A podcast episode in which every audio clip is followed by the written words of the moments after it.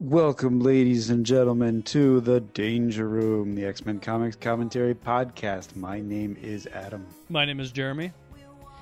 and we are here to discuss what is this? X Men 103, the February 1977 issue, titled The Fall of the Tower.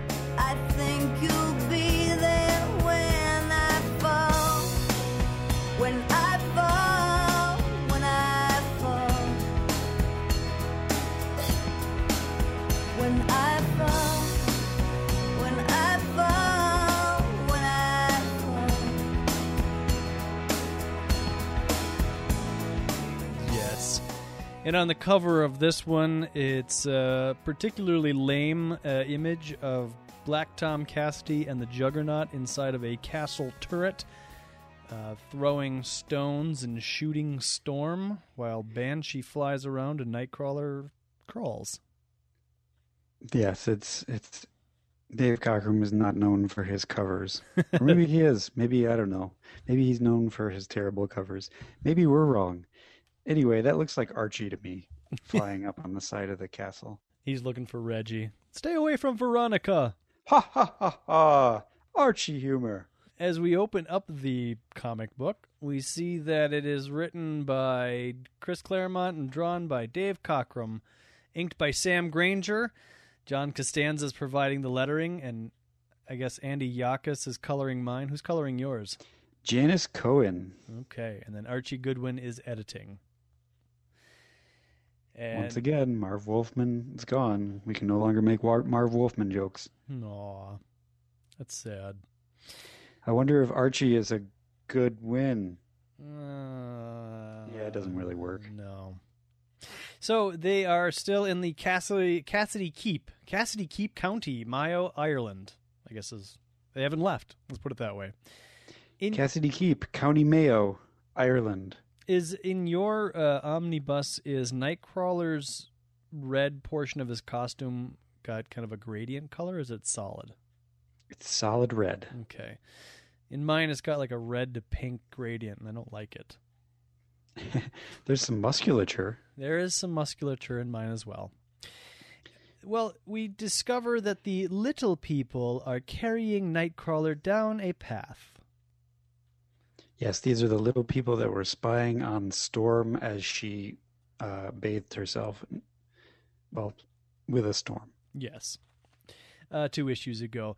We get a little bit of a um, re- uh, recollection of what has happened, in which the Juggernaut and Black Tom handily took uh, down the X Men, while Storm looked on cowering. Yes. And then Nightcrawler starts to wake up as though he's in the middle of a battle, and he punches out a leprechaun who flies. Watch out, he's free, laddie! Did they already mention that they're leprechauns? Uh, spoilers. oh, well, on the next page, we find out that they are actually indeed leprechauns. Fantastiche! Yes. Yeah, leprechauns in the Marvel Universe. Hmm. Not sure how I feel about this. And the leprechauns in this issue are, are really just little people. They're not dwarfish or. eh, They're kind of elven, I suppose, but they're just like shrunken people. They are very elvish. Yeah. But but there's I mean if you were to blow them up like by double, they would just be like another human with pointy ears. Ladies and gentlemen, Elvish has left the castle. yeah. Yeah, little ears are pointed like mine. Am I dreaming? That's impossible. That would mean it's not, you know. Leprechauns. Mein Gott. My friends will be so excited to. My friends! What's happened to them? So Nightcrawler finally realizes that he's been separated by his friends. From his friends, I should say. He was knocked unconscious, so he, he probably is suffering a little bit of brain damage. Eamon O'Donnell is also here. Apparently, he is good friends of the leprechauns. And uh, he says, Calm down. Uh, the X Men have been captured by Black Tom and the Juggernaut, but we might be able to save them. Oh, and by the way, they're threatening my family and the leprechauns' families. I don't. I think his families are the leprechauns' families. You mean he's just a big leprechaun? Well, no, he doesn't. Re- he doesn't specifically say my family. He just says the families. Um, but in the, the last issue, the, the or Black Tom was like, "You'd better do what I tell you, otherwise I will hurt your family." Well, yeah, that's what he calls the leprechauns. Oh, okay. They're my family. That's all I've got left of the old country. This whole thing's a little weird. Yeah. So we get another flashback of uh, about a month ago. Black Tom and the Juggernaut came to Cassidy Keep, tricked themselves inside, and I guess uh, captured and tied up leprechaun family people. Took them prisoner. Right, and then we get an, a flashback within the flashback that uh, Eamon O'Donnell did not witness, where uh, it would appear to be Eric the Red. Uh, it makes a deal with Black Tom and Juggernaut. So I guess they're working for Eric the Red. And not just for himself alone. Either he took orders from a tall, either either he took orders from a tall man in red armor and a horned helmet. So we don't know how Eamon knows this, but somehow Eamon knows this. And I guess Black Tom or uh, Eric the Red must have showed up at the castle. And uh, Nightcrawler's like a man with a Viking sounding name. Actually, do they say Viking sounding name in here somewhere? I tried to get a warning out to Lawyer Flaherty, but he misunderstood, thinking that Black Tom was after the castle, never realizing that he wanted the castle. Uh, was he just wanted Banshee's life? So uh, somehow Nightcrawler leaps to the conclusion that the tall man in red armor had a Viking sounding name. I think I know who you mean, but first things first, we need to. Pl- this makes no sense. Like, are we missing a page? yeah, that I didn't notice that before. I just I didn't go back. I kind of buzzed So- through it the first time, like, okay, somebody must have said Viking, but as I'm looking at it again, nowhere in here does anybody say uh, a man with a Viking name is giving the orders. That's terrible. And you know what? The classic X Men tale won't clear it up. just, just putting it out there right now. But anyways, um, I guess they the leprechauns then go on to say, uh, before we make a plan to rescue your friends, we want to talk about how you're able to disappear. And Right. Night Nightcrawler's like, I, I don't, I can't disappear. What are you talking about? But he decides, well, as long as I'm here, I should probably check on that. So he sticks his hand into the shadows, and lo and behold, it disappears. My hand, it, it was invisible. Uh, the leprechaun also points out, he says, matter of fact, your face is always in shadow, which is an interesting fact. It's true. but Right. And he says, well, I, I knew that. Yeah. But this invisible thing, I didn't know about that. He, then he jumps into entirely into a shadow, and all that is left is his eyes. And then the uh, Eamon starts feeling him up. I can feel ye though, so I guess you're still here. Lord, this is spooky. And the Nightcrawler says, a, a little lower. Yes, Yeah, right yes. there. Right now, now up, down. Oh no, that, that's my knee. Nope, nope, higher. There you go. Yeah, Nightcrawler. I don't know how I feel about this whole invisibility thing. I mean, I guess we know how Chris Claremont feels about it much later in life, but we'll get to that later. Uh, but some, uh, I guess another leprechaun comes running down the uh, hallway and is like, Black Tom is going to torture the X Men in the laboratory. Hurry!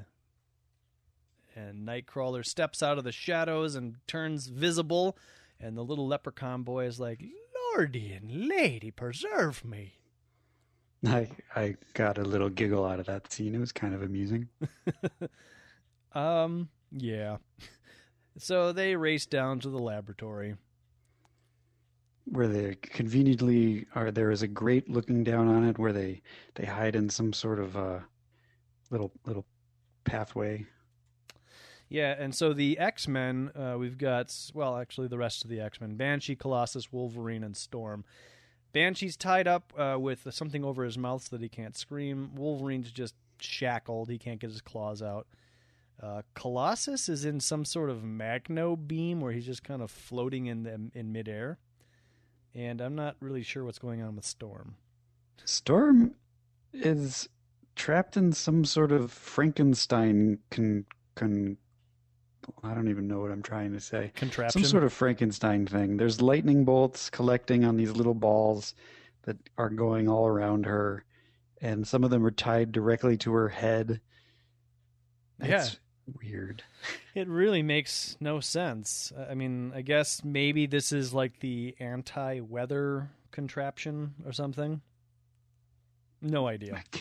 the the anti-weather contraption. Yes, yes. Uh, Black Tom is t- putting on a glove, um, and it's a neuronic tangler glove. And as soon as he gets it activated, they will begin uh, their work in earnest. So I guess um, Black Tom is a bit of an inventor or a thief. Hmm. Not sure which. He's one of the characters that, like, really I've not paid much attention to in the Marvel universe. So I can see why. yeah, he's. Yeah, I don't. I don't. Really, honestly, don't even know what his mutant power is, to be honest. He wields a mighty stick. It's essentially what it is. But, um, anyways, Juggernaut's all like, "We don't need that glove. If you want my stepfather's pupils hurt, Juggernaut has the power to do that and more." No, Cain. This is one instance where brute force isn't the answer. We we want to we want to hurt them enough so that Charles Xavier comes out, but we don't want to we don't want to hurt them in the way that you'll hurt them because then they'll be dead. Right. And so I guess Dumbass. yeah, that's why he hangs out with Black Tom because Black Tom's the brains of the operation. Oh, we'll find out why he hangs out with Black Tom later. Well, that's true. But uh, Black Tom's plan here with the uh, n- what was it called? The neuronic tangler is that it the moronic tangler. we can go with that. The moronic tangler device is that instead of causing physical damage to a body, what it does is it creates a never ending agony in the mind. Uh, and so, if Xavier senses that his pupils are in this much pain, he himself will show up and submit himself to be killed. right. And so, So it's the professor they want, says Nightcrawler, forming an idea. And then he says, Well, I'm going to try something. If it doesn't work, send my body to Xavier's School for Gifted Youngsters. Not sure how you're going to get my body, but these leprechauns are, whatever. leprechauns are like, what? what is a school?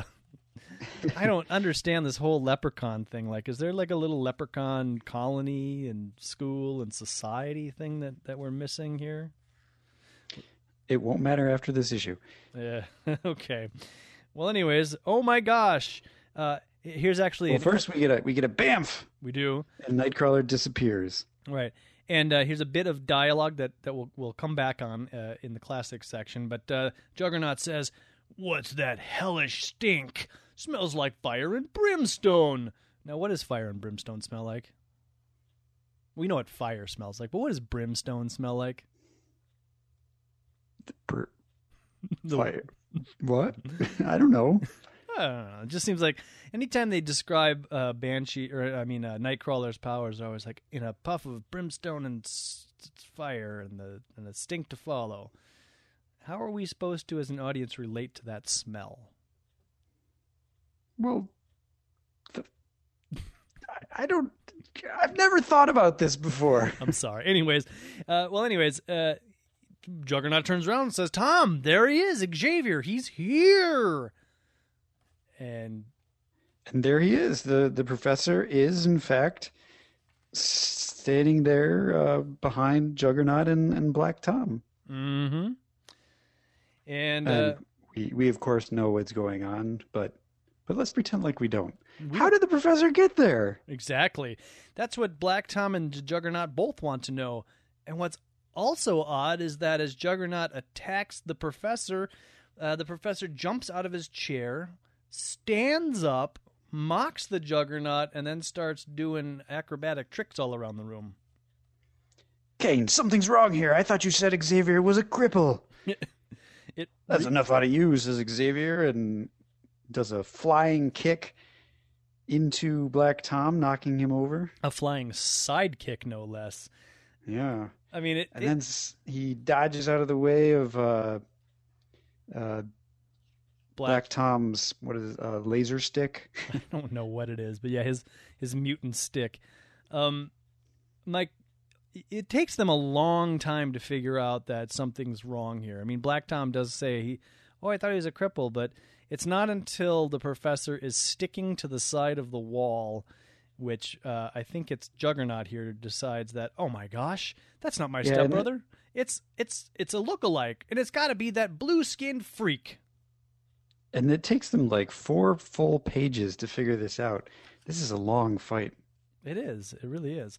Uh, and then the room explodes in blue, which I don't. Well, what happens is uh, the professor slash Nightcrawler is clinging to a wall, which the Juggernaut then destroys, which happens to be a wall that Lee is like a, a wall of the outer side of the castle.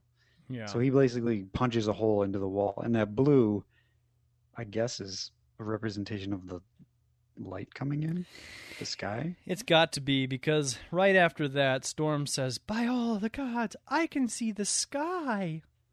And it's at this point that she sure she snaps out of her claustrophobia and brings up a storm and and uh, blows all of the shackles away from her.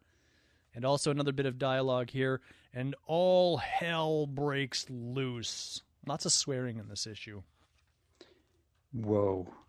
I'm sure that that won't be fixed later on. Storm is creating a hurricane. You got it, Rusky. And the big wind's taking us out of here. Except for Banshee because Banshee because uh, Juggernaut grabs him. Storm, with no regard for her teammates, flies out and was like, I'm free! I guess she's flying uh, Colossus and Wolverine behind her. But even they're like, uh, drop us! This is crazy! And then she does. Yep. Not like woof. Woof. Uh, and then, oh my ache, oh my aching back. I tell you, bub, that broad's gone flaky. I mean, look at her. Yeah, She's doing like cartwheels in the air. It's actually pretty funny. well, she's she certainly has gone flaky. Colossus does She not. She's very happy, Wolverine, but do not ever call her broad again, Shorty. Uh oh. Colossus is standing up for the old storm. Well, meanwhile, uh, in the wrecked laboratory, the leprechauns start coming out of the woodwork, Woodwork. I guess. These are the leprechauns that were captured by Black Tom and uh, Juggernaut, I guess. yeah, sure. I, sure. And they these guys are actually wearing like little elf hats, and, and one guy's got like a little Peter Pan, uh, like a top tunic thing. I don't know what you call that. I noticed that. It's weird. It's like some of them dress normal and some of them dress like little elves. Yeah, like these guys could be D and D characters, but the other guys are wearing sweaters and jeans. um, and like Black Tom and the Juggernaut, they don't even. I guess they don't see them. I suppose is what's going on here. But like, never in here do they actually ever acknowledge leprechauns. I have a theory that the leprechauns aren't really real. I hope not. I hope this is some Shi'ar thing or whatever that is. They're Anyhow- Doctor. They're Doombots. there you go, little leprechaun doom bots. Well, the, The both sides, the the leprechauns that are the families and the leprechauns that are loose, manage to find uh, Nightcrawler, who's been crushed by all of the the the the, the smashed up walls that Juggernaut caused, mhm. and they drag him to safety once again. Meanwhile, uh, Wolverine and Colossus are trying to get uh, Wolverine's boots off of his, his legs because he's still shackled in some boots. Uh, Come on, big fella, get these boots off me. yeah, and, and Colossus, he, he cannot do it. But that's when Storm comes in and says, Let me try. And they start laughing. You storm? Look, lady, if Colossus can't break him, what do you think you can do? Click. And and uh, Wolverine's got a great little confused look on his face. Girl unlock boot? Make no sense. Uh, Storm now reveals that in her time, she was the best lockpit in all Cairo. And as if Chris Claremont was reaching out from the page and talking to us, the reader, she says, but we'll talk of that later. right now, we have other things to do. I don't like the phrase "in my time." Isn't her time now? Pretty much, but she's like 20 here, isn't she? Yeah. So like, why did she just say, you know, in my youth, I learned to be, be I became the best lockpick in Cairo, and I probably still am. No idea. It's just it's just the way she is, I suppose. Well, anyways, in my time, Chris Claremont. worst writer ever. Seriously. Well- How many more issues is he on this book? Eh, only a couple before they change up writers, I think. Can't be many Ugh. more. I hope so.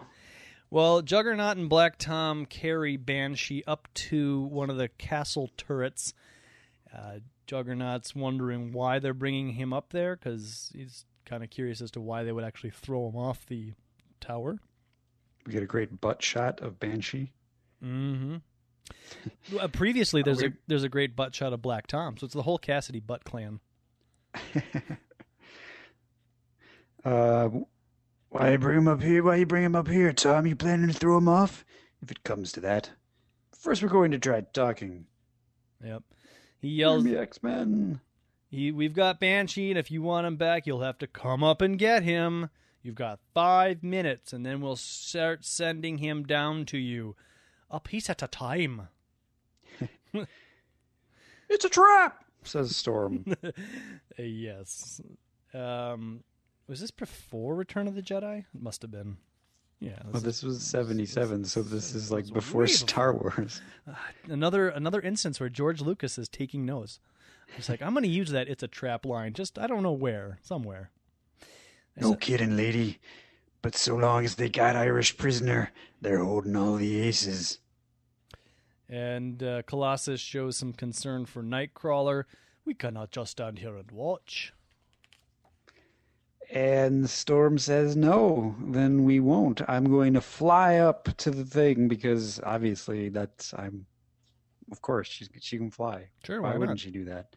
Everybody should know that. And Wolverine's all like, "You dumb broad, come back here. You go charging up there alone. You'll just get yourself killed." Although, to be fair, he would have done the same thing if he could fly. True enough. And that's when Colossus picks Wolverine up and throws him up onto the castle wall and says, I told you never to call Storm abroad again, and I meant it. Happy landings, Tovarish. Tovarish. Tovarish. Which means comrade. Tovarish. So when I was younger reading the X Men, I always pronounced it as Torvich because I was dumb and I didn't see the A between the R and the A, or the V and the R, Tavarish. Storm, we we flash up to uh, Storm, who's being shot at now by elect energy blasters that are built into the castle's turrets. But uh, she points out that if it hadn't been for her hours at training in the danger room, these beams would burn her to a crisp. So, who do you think put the energy blasters into the castle's turrets? Do you think that was Black Tom, or do you think that was uh, Banshee? Uh, that's a great question. One that I guess will go unanswered. Anyways, We get a funny little uh, hey from Wolverine as he's being tossed. Uh, and so, as Storm is being shot by the energy blasters, uh, Juggernaut is ripping pieces of the castle up and throwing them down at Colossus. Classic Mario versus Bowser strategy. yeah. Although nobody's jumping on the ground, you know what I'm saying? Not yet. Not yet, though. That'll come later. Uh, Colossus in this next panel smashes one of the rocks that Juggernaut throws at him with one hand while clinging to the side of the wall with the other.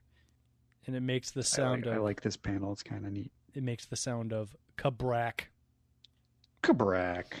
Peter's in trouble, says Storm, but she dare not stop until these blasters are silenced. So she's shooting the energy blasters with lightning from her hands. Does that make any sense? Which part? Uh, Storm shooting lightning from her hands. She's has she never done that before? I don't know if she's not done that before, but as I think about it, I mean, she's got command of the weather, which means that she could conjure up a storm and she could probably direct lightning from the sky at something, but Well, maybe she's using her body as a conduit for lightning. Oh, okay. Because it looks like her other hand is collecting lightning. That could be. Okay. If that's the case, then then I like it. But it's not well illustrated here because most of her hand is covered by a thought bubble. but uh, on the last panel of this page, the entire skyline erupts with lightning as the battle ensues. It's the worst Atlantic gale in living memory. It's a phrase that Chris Claremont likes a lot. Living memory. He used it for the solar storm as well. This is the worst solar storm in living memory. yeah, that's what it was in issue what 100 or 101. Wolverine appears on the other side of the wall. He he lands on the entire the other side of the castle and he says, Colossus, you stupid.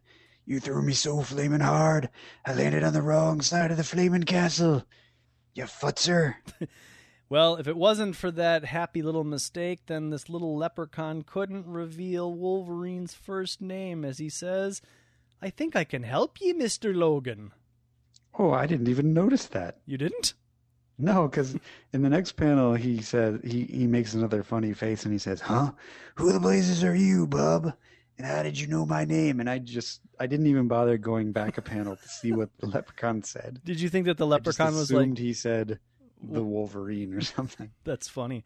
So there I you think I can help you here there, Mr. Wolverine. There you go. So the very first utterance of Wolverine's name is him being called Logan by a leprechaun. Mr. Logan even. Yeah. So is Logan his first name or his last name?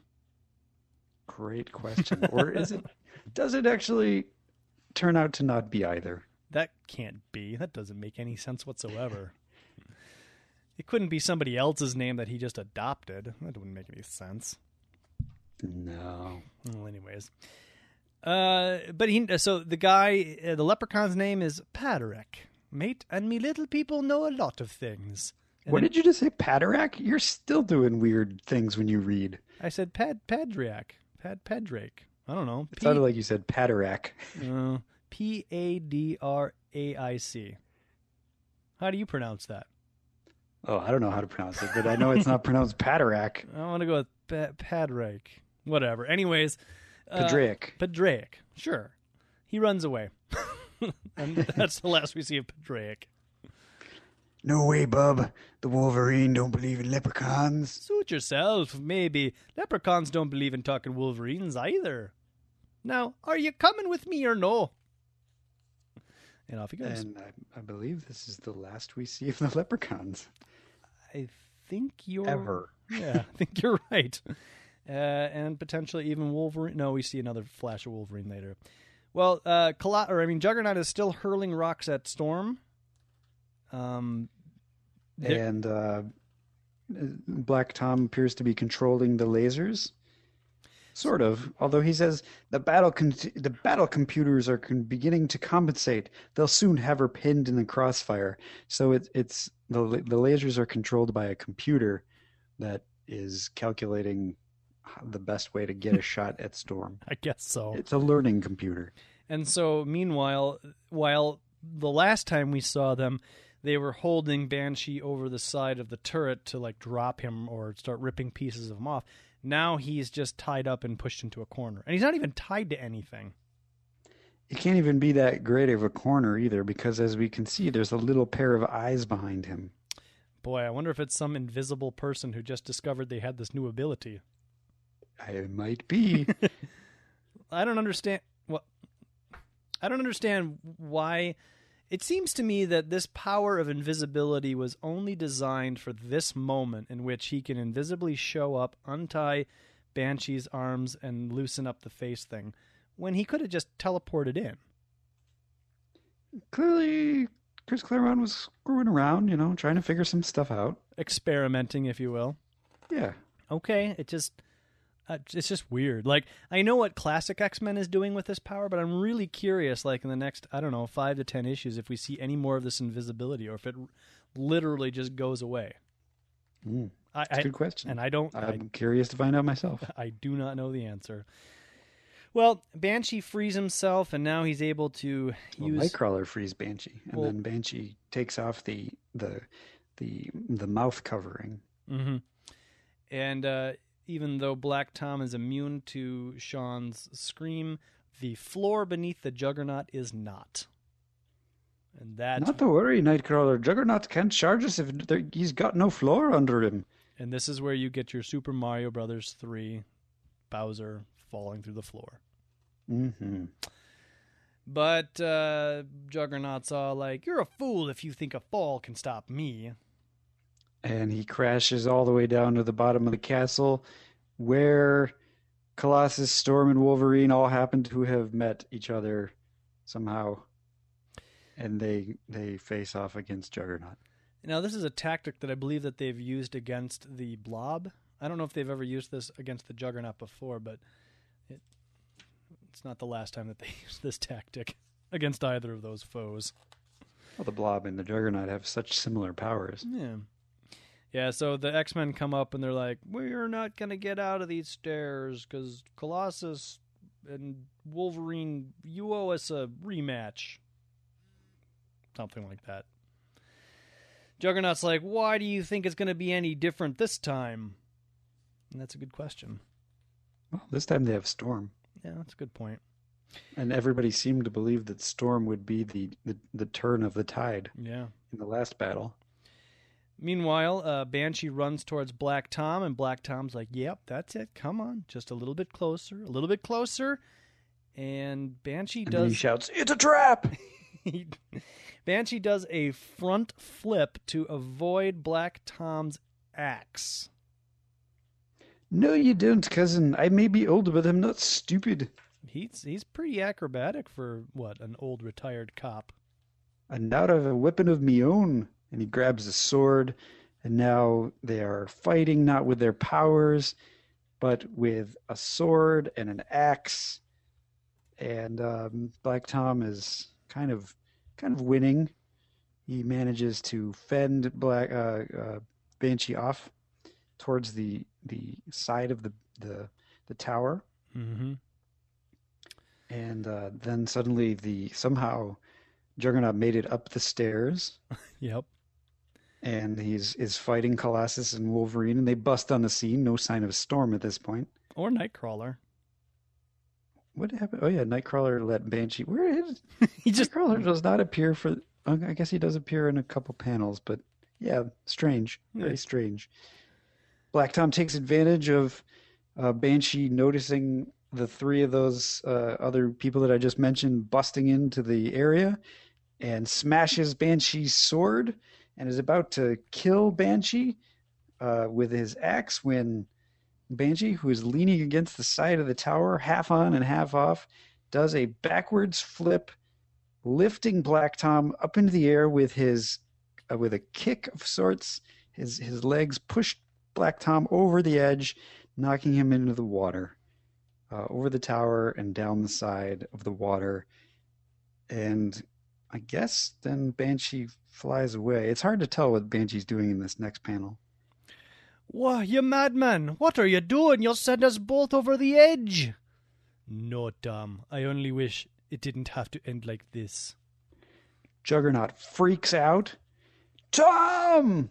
And my- now he's fighting Nightcrawler, Wolverine, and Storm. Yeah, so two of them have returned just to basically get knocked out of the way, and Juggernaut jumps off the castle turret into the water because Tom was his only friend, the only one he ever had. And so help me, X Men, if you've killed him, I'll make you pay!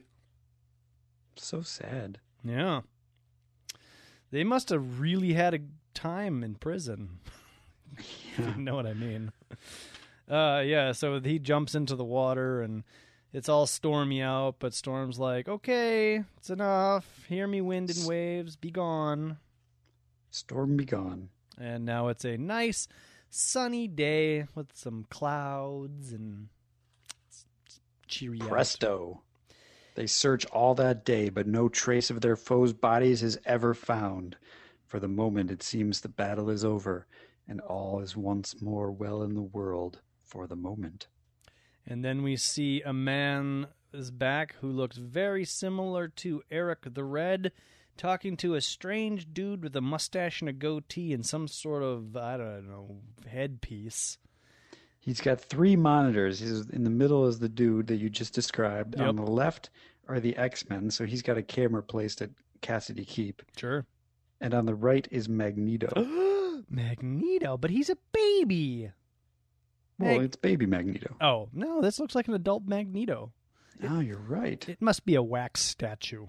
He kind of looks like remember those muscle action figures, the little pink guys? totally. he looks like one of them. Maybe he's like uh like the X Sentinels were or the X Men. It's like the X Sentinel Magneto, and so it's a robot Magneto, or maybe it's one of the robots that Mesmero was following a while back.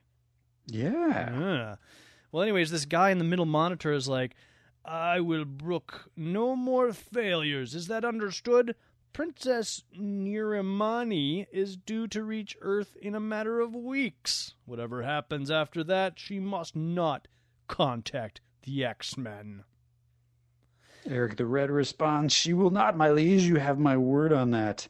I now have an ally worthy of the name. The name Ally? His name's Ally. and he's the my X-Men's ally. oldest, deadliest foe. Xavier and his students will be dead before they even realize they're under attack.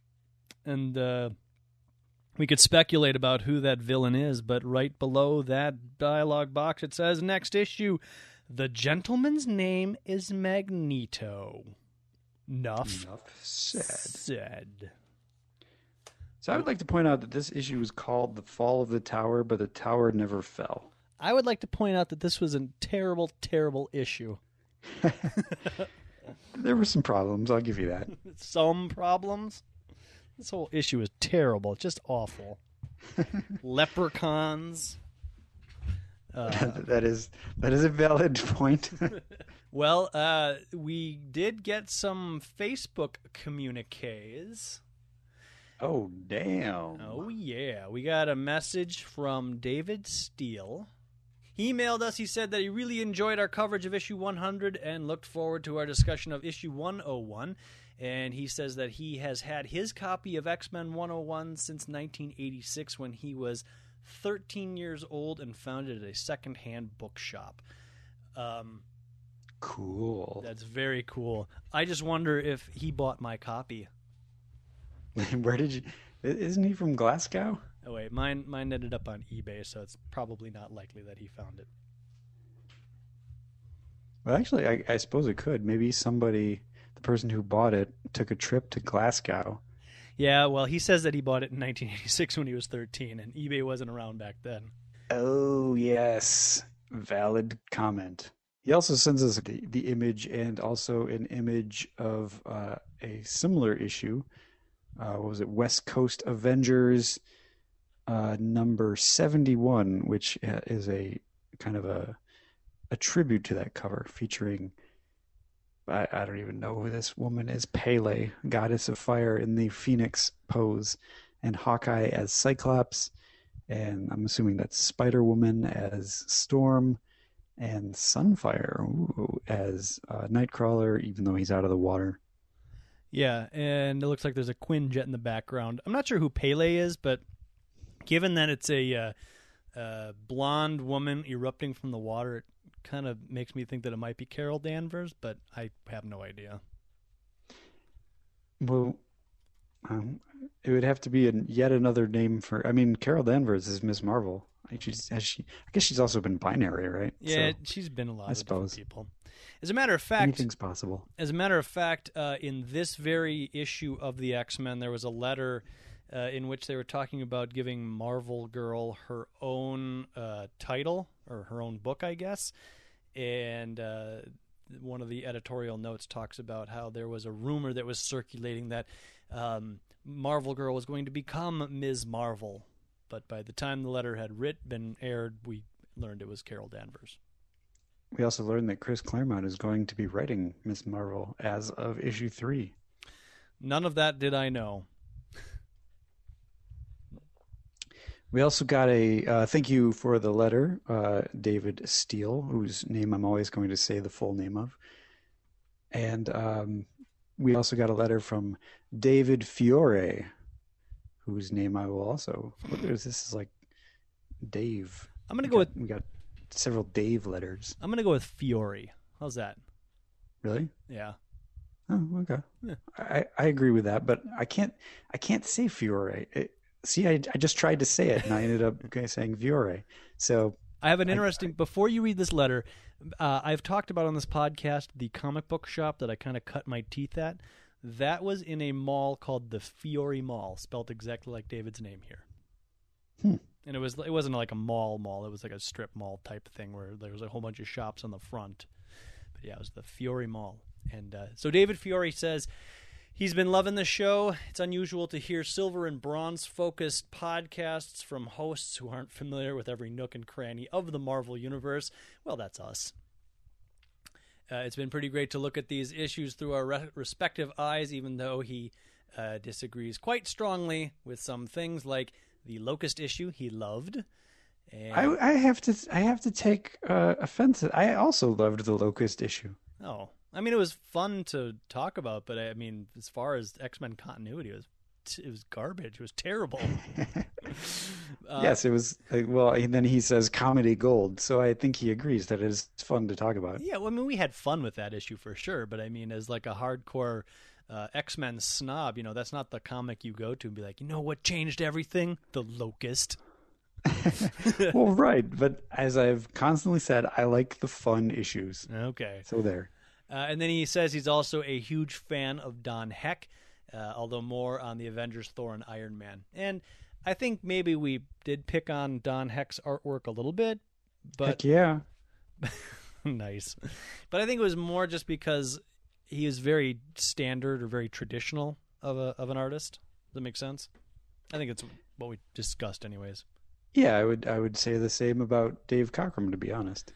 Well, I had really. You think so? I think Dave Cockrum. Hmm, how do you put this? I don't want to say he's better than Don Heck, but I think he takes just like Don Heck. I bet um, brought comics to a uh, a new level, not by himself, but that style of artwork brought it to a new level. I think Dave Cockrum's is taking it from that level and bringing it to another new level that paves the way for your John Byrnes and all Oh. I would absolutely agree with that. And I'm not saying that I dislike Don Heck or Dave Cockrum. Actually, I, I like both of them. But I would say that none of their, uh, neither of their artwork is uh, standout for me. Really? Yeah. Hmm. I think Dave Cockrum's. I mean, I think you can. If I were to take a Dave Cockrum uh, panel and put it next to anybody else's panel, uh, you would probably be able to say that's Dave Cockrum artwork. Whereas if I were to take a Don Heck and put it next to, uh, I don't know, somebody else that was drawing at that time, I think you might be hard pressed to tell me which was which. I would not be able to tell you for for either of them. Really? Un- unless it was the X-Men, and then I would know. Uh, I mean, because that era, I happen to know that that era of the X-Men was drawn by Dave Cockrum. Yeah, but he's got a. if it was like a, his Avengers work, I would have no idea who it was. Huh. Uh, that's an interesting. Somehow we have to be able to. Somehow we need to figure out a way to quiz one another because I feel like Dave Cockrum's got a distinct style about his artwork, and if he drew Hawkeye, I would be able to say, "Oh, that's a Dave Cockrum Hawkeye." Mm, Maybe I- not though. I, I, don't de-. I definitely wouldn't, but I'm not saying that you wouldn't. I'm just saying that I wouldn't. Yeah. Well, anyways, uh, he's um, he he also wants to know if we're planning to cover X Factor in depth once we reach the, the 1980s. He hopes so, because he thinks those issues are fantastic. X Factor 23 being his first superhero comic, and he gathers we share his enthusiasm for them. Uh, we definitely do share his enthusiasm for X Factor, as as we have said. Um, but we don't really know what we're gonna do once we get there. Yeah, that's a long ways off, so we prefer not to think about it. But yeah, I love those first, as I've said many a time. I think it's about the first 23, maybe 24 issues. As soon as they get to Fall of the Mutants, it all kind of falls apart for me. I it I don't know. I, I think it fell apart for me once they in that weird issue where they that when they go to the alien planet. Oh my god. I never even made it through that story. It was so bad. Yeah, it was pretty terrible. It was like a six I part. think that's where I dropped off. So that happened, I think, right after Inferno, and then I think they're kind of like, well, what do we do now? Right. Let's send them into space, and, and oh my god, six issues, and it was so boring. Yeah. And I did. I really, really wanted to be like, I'm gonna read the whole run of X Factor, and that just I got stuck. okay. Well, anyways, uh, did we get anything else out of any mail? Any? Uh, yeah, we got another two more letters on Facebook. Okay. Uh, we got a letter from Marianne Horton, who says she just started listening to the podcast, was listening to episode 14, and we, I guess we, way back when, we asked what Teen Brigade was, Mm-hmm. and that she says that it is Rick Jones's group that he formed with his ham with ham radio operators to monitor the location of the Hulk. In fact, it was this group that helped the Avengers form in their first issue. Yes. I didn't realize that the Teen Brigade was a fictional thing. For some reason, I thought it was real.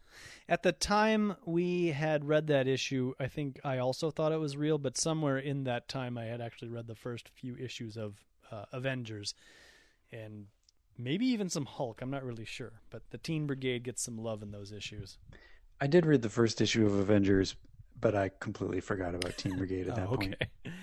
Well, if anybody else was on the edge of the seat wondering, uh, uh, you know what, uh, what the team, I've is, been waiting a long time. there it is.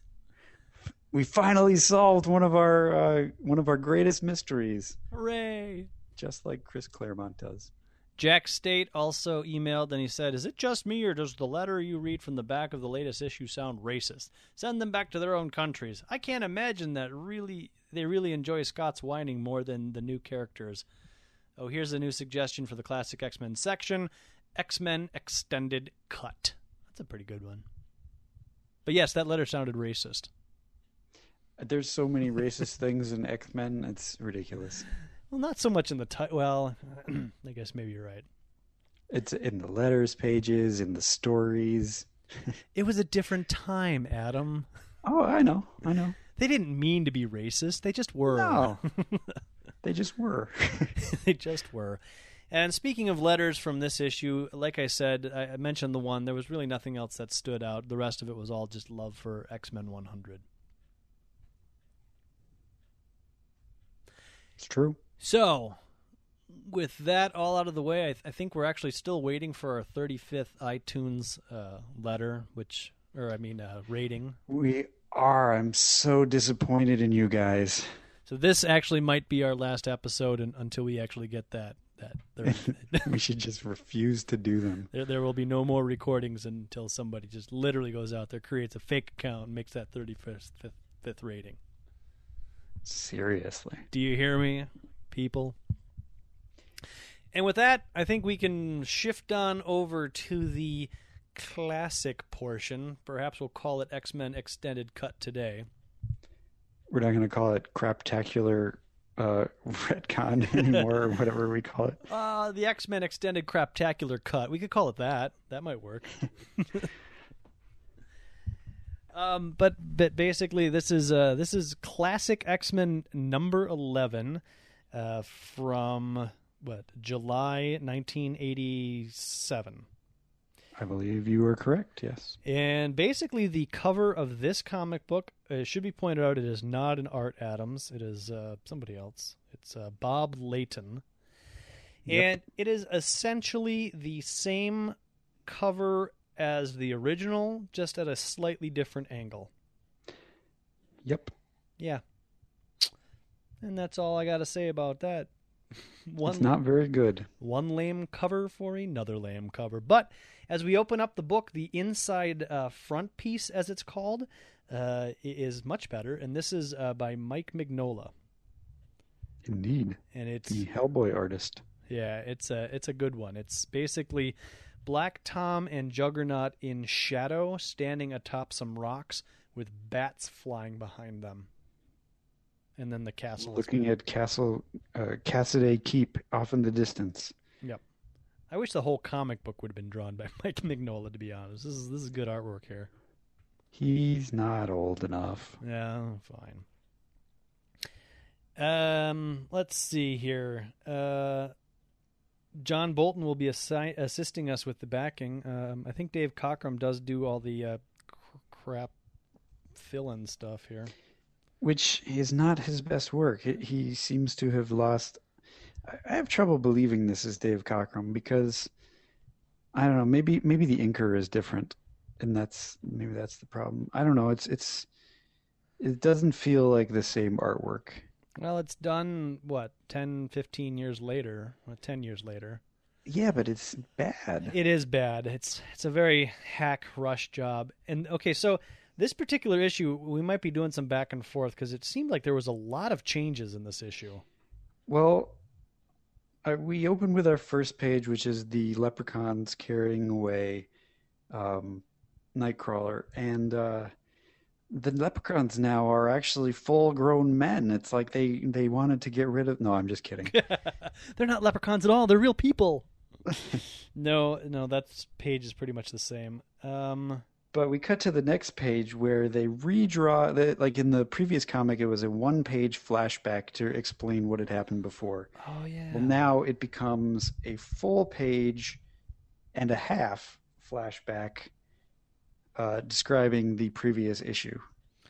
yeah, was So basically, immediately we are like, oh, we're filling up space. Yeah. And the reason that they do this is they cut everything that has to do with Nightcrawler's invisibility out. Right. So if you turn to the next page, page four, He where does. normally s- s- see- there would be that scene of Nightcrawler jumping into the shadow, we get uh, we get on on page five. A, a com- well, again, it's it's new art. I'm not sure but- where it cuts because we get the Leprechauns Fantastique and then the backstory uh, about uh, the Juggernaut coming in and stealing the families, and then this man in a red armor and a red helmet, and then. Um, well, Nightcrawler just says it again. He says a man with a Viking sounding name must be Eric the Red. And nowhere again, still they didn't fix that. Oh, you're right. They didn't. I took your word for it, Adam. I thought that they had fixed it, but they hadn't. No, but they did change the dialogue, and because uh, he doesn't say Eric the Red bef- in the previous one. he does not. So here he specifies Eric the Red. This time he doesn't say it out loud. Right. Like in in the previous one, he was like, "A man with a Viking sounding name. I think I might know who you mean." but we'll talk and about here that he later. says Eric the Red again. And you're right. So they cut out everything that has to do with his invisibility. Uh, I believe this panel is all. I believe all these panels are redrawn except for the bottom panel. Well, and the panel where they're staring through the grate as well is not redrawn. Uh, but this is where they discover the X Men being held in the laboratory. And that dialogue is pretty much the same. So yeah, the the reason they extended out that backstory was so they could get rid of the uh, the invisibility thing, which leads me to think that I don't think the invisibility ever comes back. I think they published the issue, and somebody's like, "Leprechauns and invisibility." Chris, let's talk. I think you need They more oversight. should- They should have kept the invisibility, but got rid of gotten rid of the leprechauns. If they had, if I had to choose, I, I I would too. Uh, so pretty much all of this is the same, except that um, as Black Tom touches Storm with his moronic glove or neuronic, whatever it was, uh, Storm apparently at this time does call out to the hospital, where a really awfully drawn professor screams out in agony. my control over my mental power is a shadow of its normal self. Can't mute my rapport with the the X Men. Moira, get Cyclops quickly. And he turns to look at Moira, and on the next page we get another half-page edition. Uh, we're on page seven now, and Moira has appeared before uh, Professor X, but it's not Moira at all. It's that crazy bug-eyed person that he keeps hallucinating. Leave me alone, he says, and that person fades into Moira. Yep. Once Uh, again, the professor thinks he's going mad could I be because we needed yet another scene of the exact same thing happening. Yeah. So the and then Nightcrawler realizes that it's the professor that gives him an idea, so he teleports in, and the professor shows up, and this time the Juggernaut says, "What's that stink? Smells like fire and brimstone." instead of what's that hellish smell? Oh, Yeah. I didn't notice that. I told you, like those '70s comics were really hell and damn heavy, and as they got to the '80s, I think the comics code was like, "Ooh, you no, you can't, you can't drop that, you can't drop that language." And uh, again, when so there's that whole fight that happens, and then the sky opens, uh, and Storm's like, "Oh, the sky!" and then she unleashes a storm, and uh, the the na- uh, narration said something like um, "unleashing hell itself" or something. Uh, this time, that narration panel is gone. Oh, Yeah, Hmm. yeah. So that's that's gone. Uh, are there any other changes here? Uh, there are. Um, we get a whole new page on page 14 of Oh yes, yes. Black Tom now controls all the lasers. I could blast you with my own mutant power, witch, but why exert myself when I have machines to do it for me? Um, so we get we Hey, get a It's a, now. It, another pointless page of the lasers shooting at Storm. Right. She says energy blasters built into the castle's rooftops, just like she did in the original issue, but now it's a different angle, which gives uh, space. Well, for, no, because then they eventually do cut to the same angle yeah, but the next page. there was a different angle where she says energy blasters. Oh, I guess you're right. So now they just re- reworked her um, dialogue. She thinks what we thought, which is, where did they come from? Banshee mentioned nothing of such weaponry, and their appearance and power is unlike any I have ever seen. Yeah. Hmm, I wonder who built these. Was it Banshee or Black Tom? But if Black Tom wishes a test of strength, and Mistress of Wind shall not be found wanting. That sounds sexy. As the battle begins, the sky is clear with hardly a cloud to mask the stars. That quickly changes. And then on the next page, we get what we got before, which is a few minutes ago, this had been a calm, clear night Yeah. with hardly a cloud to mask the stars. They could have at least gotten rid of that word balloon. It's repetitive. It is. And then we get the worst Atlantic gale in living memory. Um, so they went through all that trouble of making Nightcrawler not be able to be disappeary, but on the page where he frees Black Tom, he's disappeary. Well, he's just in the shadows, so it's not such a big deal since since they haven't introduced the whole invisibility thing. It doesn't seem like a big deal Could now be. that they've gotten rid of it. Sure. He's just in the shadows this time, and we only see his eyes.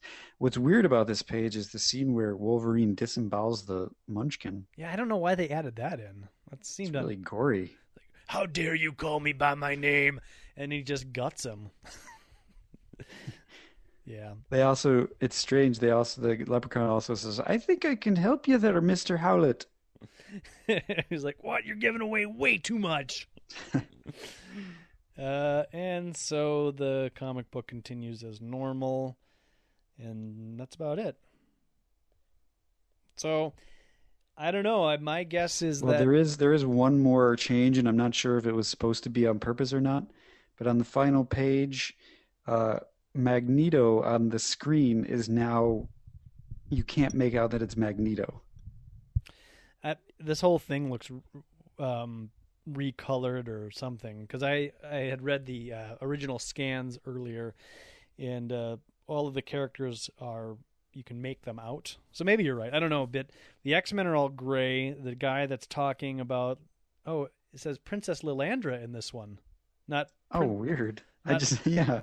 Not Princess Nearandra or whatever it said. Huh. Rhino Nemo. Yeah, some other name that we hadn't heard before. So they retcon that. Uh, he's all yellow, and then yeah, you're right. Magneto's just like a brown blob. So I don't know if that's on purpose or not. Clearly, Princess Lindra though is. Yeah. Anyways, And then we cut to our pointless story of the episode. this, This one one's called Hope. And this one is really pointless. And it, it's so pointless that it doesn't even have an ending. I don't even. I mean, I don't even. Do we do this one? I mean, Well, we'll do it very quickly. We got a writer here named Phil who's really depressed and very unhappy, and he feels like he creatively no longer is able to captivate himself. So he goes for, he's not creative. He goes for a walk.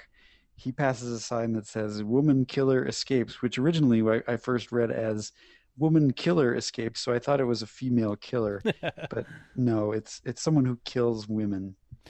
Uh, I think he's also got writer's block. Like I think he was a good writer, but he just can't do it for now or some Right, that's what I was trying to say, but I guess I, I have word diarrhea, much like this guy. So yeah, he's walking around and doing an awful lot of talking. And as we walk through the town, we find that he's actually in London. Uh, so that places him there by the GPO Tower, tallest building Tallest in London. building in London. So he climbs up to the top because apparently it's vacant and uh, all the doors are unlocked, and he's able to make his way to the roof. He seems to be searching for new experiences. Never been arrested, new experience. Big deal. And he bumps into Storm, who Is flying around. recognizes him, who just started reading his books. Yeah, she's flying around London for some reason. Not really sure, but uh, she's like, "Yeah, uh, I I read it. I discovered your work uh, as I I moved uh, to. Well, what did she say? I only recently discovered your work. I enjoy it very much. I am happy to meet you." And the guy's like, "Let's stay strangers. I don't like you." Which is strange because she's flying. yeah, and he's very attracted to her. He, he, as he points out in his thought balloons or thought captions, um, which are very Chris Claremonty, writerly sort of silly things. They talk about him committing suicide, and he's like, "Oh, I'm thinking about doing it, but I don't know." Yeah. And uh, she takes him for a flight, flies him around. He gets very excited. They they. have intercourse. No, um, that doesn't happen. I wish it did. No, they just go on and on and on and on, and finally they land, and um, Storm's like, "So there you go. Just, did you find something that you you wanted?" And he's like, "Well, uh, I'm a writer. There is nothing else. Turn things around. If I snapped my fingers and took away your powers, how would you feel, Storm? Why don't you answer?" And he turns around and he sees a a uh, uh, security guard who's wearing clothes that don't quite fit, who has just knocked Storm out. And this is the notorious woman killer. Yep, he's found a woman to kill. Yeah. Indeed. But um, the writer Phil decides, well, should I go save her? I don't know. I was going to kill myself anyway, and if I save her, she might keep me from killing myself. Oh, what the heck? I'm going to go save her. It takes her. A, it takes him a long time to make this decision. There's literally a page where this guy is killing Storm, and he's just like standing on the edge of the building, just like, I don't know what to do. So he Man, enters. I'm lame. Yeah, so he enters the room. He sees Storm laying on the ground. This guy is getting ready to punch her to death, I guess. Uh, and instead, he gets punched. Phil gets punched by the woman killer. And he doesn't know how to fight, but this gives Storm enough time to wake up and gather as much of her senses as possible to zap her. Him, rather. She lightning blasts the guy and wind, winds him into a wall. And uh, the Phil goes to tie him up and says, "Are you okay?" And she says, "Yeah." And he's like, "I'm still going to kill myself if I want to, but I'm not sure yet." And she says, "I hope you don't." And that's where we leave the story. I might, but the end. Maybe, and maybe not. The choice is mine. We get a nice quote from Storm. I actually I like this. She says, "Well, you live, you hope, and with hope, there are always possibilities." I like that. Yeah. And then he kills it by saying, "Maybe and maybe not. The choice is mine." And then the story ends. It doesn't even. There's not even a the end because this story doesn't end. I just don't understand why this story is here. I don't. It doesn't further Storm's character. I don't think this Phil guy ever comes back. Maybe I'm wrong. Uh, but I don't recall him as a character. It's just like the story makes no sense. I guess it's a lot like the um, Nightcrawler story when he was hanging out with that ghost kid, right? Yeah, I think because Claremont's just got to fill some pages, and so he's practicing his craft. I, I mean, this this this this very the, the, all the captions of this writer are very uh, kind of waxing poetic, Poetic. whimsical, and purple prose. I mean, it almost seems like maybe Chris Claremont was dealing with some demons of his own, and he decided to do it through that little story. I don't know. Yeah, this story is steeped in depression. It's very dark from the writer's perspective, Yeah. which is interesting. So there you have it. Um, Next issue, A Fire in the Night. hopefully that's a uh, hopefully it's a Phoenix story. I honestly don't know. It's not. Oh, yay! well, overall, I found this issue horrible. Uh, both the uh, original story and the retcon stuff. All of it just a complete disaster. How about you, Well, Adam? I would like to point out that this has been one of our best episodes yet. no, I don't know. Episode Uh, wise, I it might didn't think it was horrible. I, I thought it was, you know, you were worried that we weren't going to be able to make fun of Chris Claremont issues. Yeah. Remember back when we were in like the 40s, you were like, I don't know what we're going to do when we get to those amazing Chris Claremont issues. And I was like, well, they ain't all amazing. Yeah, this was definitely a non amazing Chris Claremont story. Sorry, gotta say it. It was, uh, it had leprechauns. I yes, it- it did have leprechauns, and I want to defend it, but then I just keep remembering that. yeah, if all it took was leprechauns to make a good story, then this would be one of the best. But unfortunately, leprechauns ruin everything. no, I don't know. And these are dirty leprechauns. They watched Storm Storm shower. Look, if you were a leprechaun and Filthy leprechauns. and that was happening in your keep, wouldn't you? So my question is, does Sean Cassidy know that those leprechauns are there? Or Yeah, I don't know. or are these like leprechaun squatters that are just like, "Ah, look, we found a castle. Let's hide in the walls." Leprechaun squatters. Or is it just Eamon that was like, "Oh, you guys can stay here, but just don't tell the master of the house. Just just don't." I don't think the leprechauns were real. I think I think they were all chew- chewing on macaroot. So, okay, most of the stories up until now seem to kind of be intertwined and, and have kind of like a grand plan of sorts. Uh, do you think this was part of that grand plan, or do you think he was just like, I want to do three Juggernaut issues? Uh, I think he's getting the hang of being Chris Claremont. He's like throwing some things out there, and then he's got to figure out how to wrap them up. And I think this was one of the weaker attempts to wrap it up. He even he even retcons himself in this issue, where he he says um, that I that Eamon tells Nightcrawler that he sent the the lawyer out to tell the X-Men about this whole Eric the Red thing and the and the lawyer got confused and thought it was some sort of uh uh, uh like real realty or uh claim for the castle Hmm. which is clearly him kind of changing the way that the story went So you think that this was just part of the experiment? I, th- I think he's he's learning his craft. I mean, I think he d- he definitely likes uh, setting up these these things, um, these storylines, but he he hasn't gotten to the place where he get where we will eventually he gets good where he just stops closing the storylines. Oh, So this was like this was like him attempting to close all the storylines and eventually he would forget to do that. Oh, huh. Okay.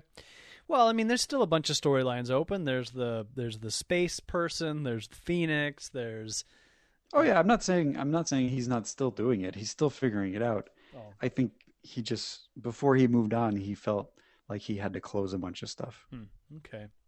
But what does that have to do with leprechauns?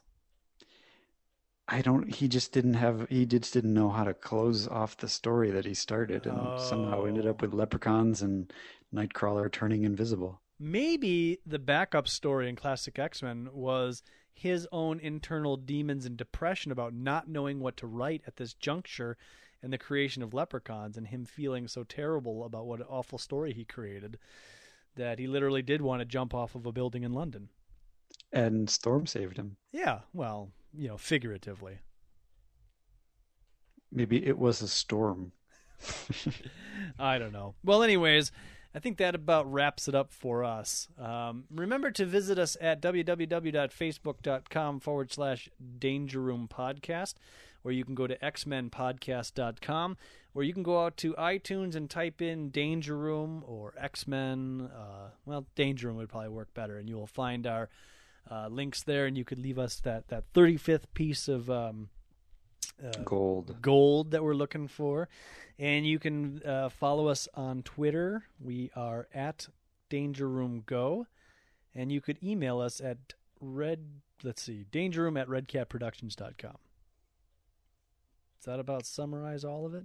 Or you can leave us a voicemail Right. at 501 Get X Men. Yes. Nobody's taken real advantage of that since our super duper spectacular giant size special, but that's okay. We won't hold it against you. And remember to vote for our retcon section title. Um, although at this point we're just going with whatever. So Yeah. So, with all of that, uh, anything else you want to add to this one, Adam? no, no, no, no, no. Until next time, the danger room is closed. I wanna know where to go like. I want to go. Give me the go. Leprechaun could be a crackhead. He got hold of the wrong stuff. I wanna know where to go like. I want to go. Give me the go. I wanna run a backhoe and uproot that tree. I want to go. It look like a leprechaun to me. Look up in the tree like a leprechaun to me. Be a crackhead. Leprechaun say yeah, say yeah, say yeah. Whoa, since the leprechaun say yeah. Be a crackhead.